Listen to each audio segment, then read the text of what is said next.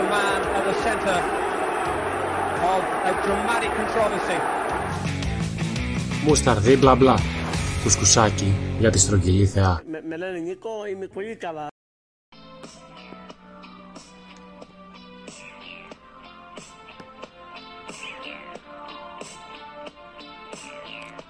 Καλημέρα, καλημέρα. Καλημέρα σας κυρίες και κύριοι. Είναι και πάλι το Μουσαρτί μπλα μπλα. Είναι η τρίτη συνεχόμενη εκπομπή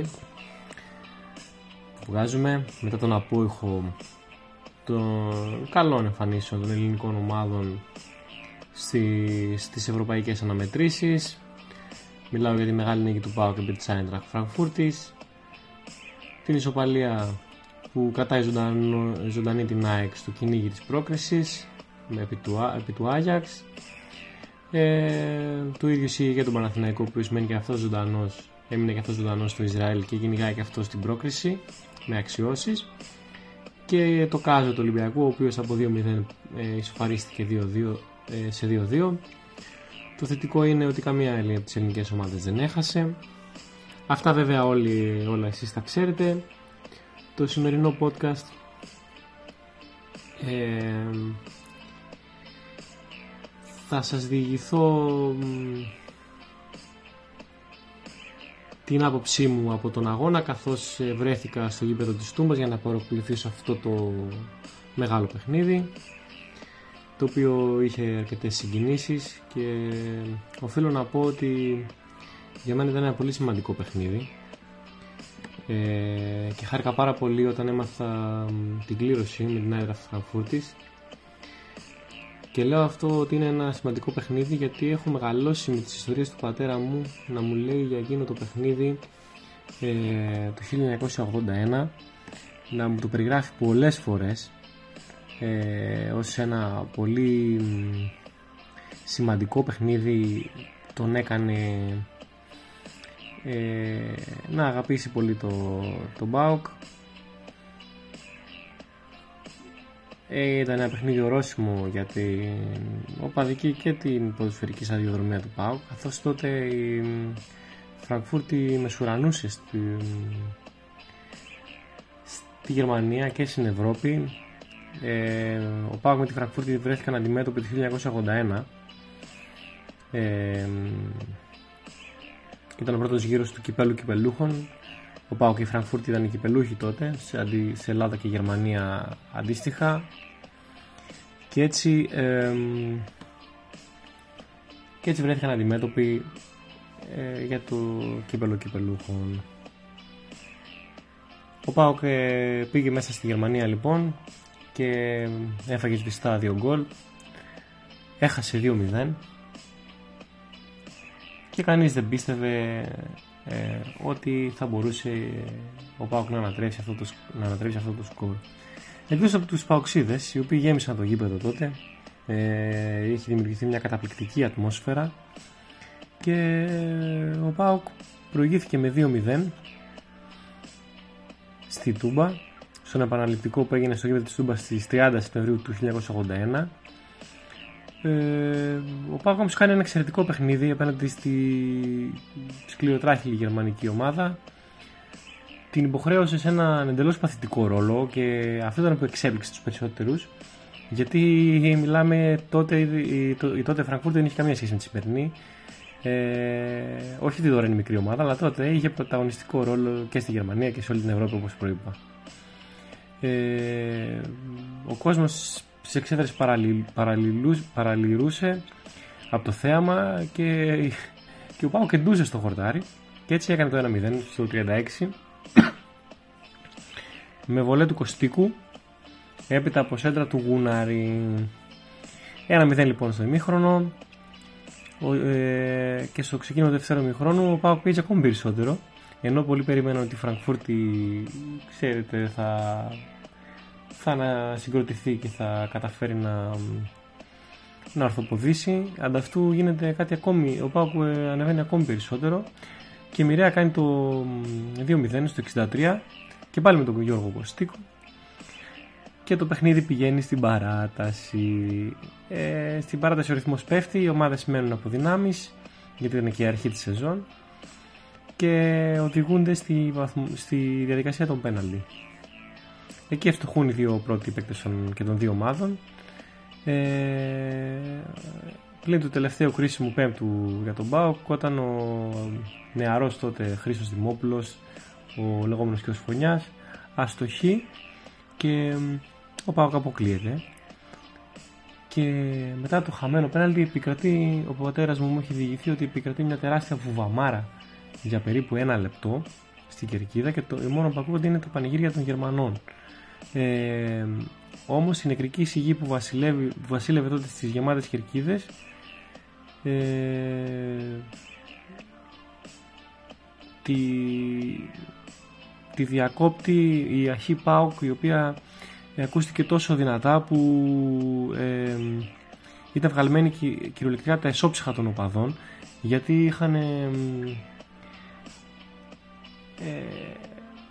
πιστέψει πάρα πολύ σε αυτή την ομάδα παρά την ήττα και ένιωσαν υπερήφανοι γι' αυτό. Και μάλιστα επειδή έχω μιλήσει με κόσμο που ήταν εκείνης ηλικίας και βρέθηκε ξανά στο γήπεδο όλοι το θυμούνται αυτό το περιστατικό. Και οι διηγήσεις τους μου είχαν κάνει εντύπωση.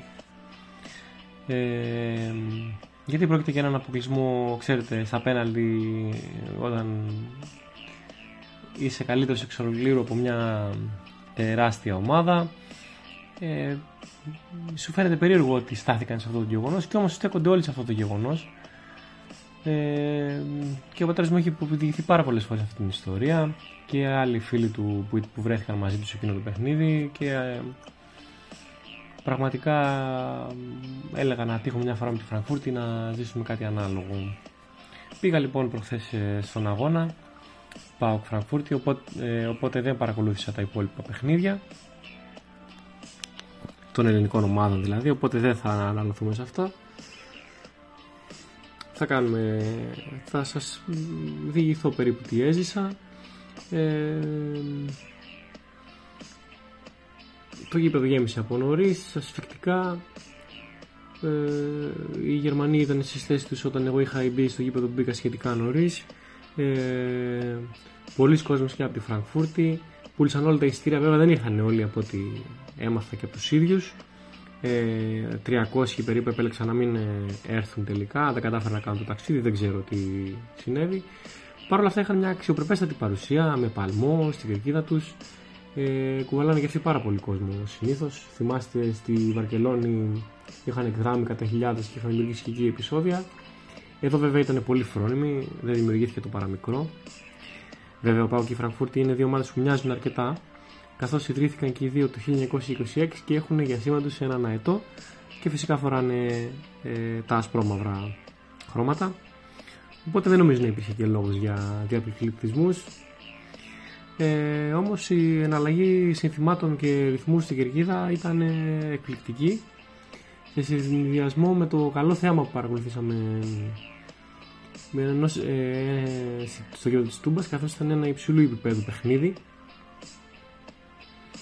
επικράτησε παντζουρλισμός στα, στο δεύτερο γκολ του ΠΑΟΚ και μετά από ο κόσμος δεν έφευγε για 20-25 λεπτά από το γήπεδο εξασιασμένος ε, δηλαδή είχαμε κάτι ανάλογο. Βέβαια αυτή τη φορά το αποτέλεσμα ήταν ε, ε, θριαμβευτικό για τον Μπάουκ σε σχέση με τη δεκαετία του 80. Ε, ο Πάουκ δεν κρατάει το πάνω χέρι γιατί ακούω ε, για την πρώτη θέση, γιατί ακούω υπερενθουσιασμό από προχθές ότι ο Πάουκ είναι το φαβορή για την πρώτη θέση. Όχι, παιδιά, δεν είναι φαβορή για την πρώτη θέση, γιατί μάλλον ο Πάουκ και η Φραγκφούρτη θα τα κερδίσουν όλα τα παιχνίδια με Ελσίνκι και Αμπερντίν, λογικά. Ακόμη και να στραβοπατήσουν, δεν θα στραβοπατήσουν σε πάνω από ένα παιχνίδι. Ε, οπότε το, το, το, πιο πιθανό είναι να κρυθεί ε, η πρώτη θέση στον επαναληπτικό ε, μέσα στη Φραγκφούρτη όπου εκεί η Φραγκφούρτη φυσικά έχει το πάνω χέρι είναι η καλύτερη ομάδα του Πάου και το συζητάμε. Ε, και ο Πάου εκεί λογικά αν βέβαια προτρέχουμε αλλά λογικά ε, θα πάει για δύο αποτελέσματα και ελπίζουμε να τα καταφέρει έτσι, έτσι ώστε να πάει στη, στους 16 του ομίλου και να παίξει Μάρτιο στους 16 του ομίλου, στις 16 του, του Conference Link Ε, γιατί αν βγει δεύτερος, αν βγει δεύτερος ο ΠΑΟΚ, ε, θα παίξει όπως την προηγούμενη φορά που πέρασε, στους 32 του ομίλου, δηλαδή θα παίξει τον αγώνα μπαράς Μεσολαβή και είναι Φεβρουάριο. Το Φεβρουάριο το πρόγραμμα του ΠΑΟΚ είναι πολύ γεμάτο, οπότε καταλαβαίνετε και πόσο σημαντικό είναι και για λόγους αγωνιστικούς αλλά και για λόγους πρεστής να πάρεις την πρώτη θέση και για λόγους ξεκούρασης. Ε,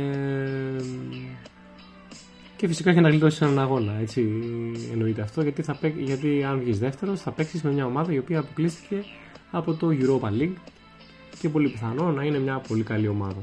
Την προηγούμενη φορά ήταν η Midland και την πέρασε στα penalty ε, πριν από δύο χρόνια τα επόμενα παιχνίδια για, την, για τις ελληνικές ομάδες είναι του Αγίου Δημητρίου στις 26 Οκτωβρίου. Ο Πάοκ ταξιδεύει στο Aberdeen, η ΑΕΚ στο Μαρσέη. Ε, ο Παναθηναϊκός θα αντιμετωπίσει την ε, Ρεν και ο, και ο Ολυμπιακός θα αντιμετωπίσει την West Ham. Ε, η βαθμολογία της UEFA μας έδωσε χίλιους πόντους αυτή την αγωνιστική καθώς δεν έχασε καμία ομάδα Είμαστε από τις λίγες ομάδες στο group των εισάξιων ομάδων που είναι πάνω και κάτω μας. Ε, με η μόνη χώρα με τέσσερις, με τέσσερις εκπροσώπους από τους πέντε που συμμετείχαν στα αποκριματικά ε, μόνο ο Άρης αποκλείστηκε. Κυνηγάμε το Ισραήλ και εγώ πιθανολογώ ότι θα το περάσουμε σίγουρα τις επόμενες ε, ε, αγωνιστικές διότι το Ισραήλ είναι ακριβώς από πάνω μας με, με 26.375 ε, βαθμούς και εμείς έχουμε 25.325 δεν το θεωρώ αναπόφευκτο και η Ουκρανία είναι κοντά μας. Βέβαια στόχος είναι η 15η θέση. Ε, θα δούμε βέβαια μετά το πέρας των ομίλων ε, τι συγκομιδή θα κάνουμε. Στόχος μας είναι σίγουρα να περάσουμε Ισραήλ, Ουκρανία και η Νορβηγία οι οποίες έχουν δύο εκπροσώπους. Η Τσεχία έχει τρεις και είναι λίγο πιο δύσκολο να καταφέρουμε να την εκθρονήσουμε αλλά είναι πολύ σημαντικό γιατί η 15η θέση δίνει ένα έξτρα εισιτήριο στην, ε, στις ελληνικές ομάδες για τα... Θα βγαίνει δηλαδή και ο πέμπτος στην Ευρώπη. Ε, αυτό. Δεν θα έχουμε αγωνιστική τις επόμενες αγωνιστικές οπότε δεν ξέρω αν θα έχουμε την επόμενη εβδομάδα αθλητικούς Γιαννάκηδες. Ε, μουσαρδί μπλα μπλα, δηλαδή αθλητικού δεν θα έχουμε. Ο Στράτο θα συνεχίσει να κάνει το podcast του. Ε, ίσως καταφέρουμε να κάνουμε ένα live ευκαιρίας δοθήσεις από τη διακοπή των εθνικών, για τις εθνικές ομάδες ε, και για τα συναφή. Την Κυριακή έχουμε τις εκλογές οπότε θα έχουμε μόνο δύο παιχνίδια. Τα εξαναβολής του Παναθηναϊκού και της ΑΕΚ. Δεν ξέρω αν θα ασχοληθούμε με τις εθνικές ομάδες. Να πω την αλήθεια είναι και λίγο ξενέρωμα όταν έχουμε full ενεργή δράση να, σταμα... να γίνεται διακοπή για εκλογές και για εθνικές. Οπότε ανάλογα με τη διάθεση θα δούμε αν θα ασχοληθούμε ή όχι. Οπότε παιδιά αυτό ήταν το podcast για σήμερα. Έτσι ήθελα να κάνω μια αναδρομή γιατί σημαίνει πολλά για μένα αυτό το παιχνίδι. Και καλημέρα σας και καλή συνέχεια. Γεια σας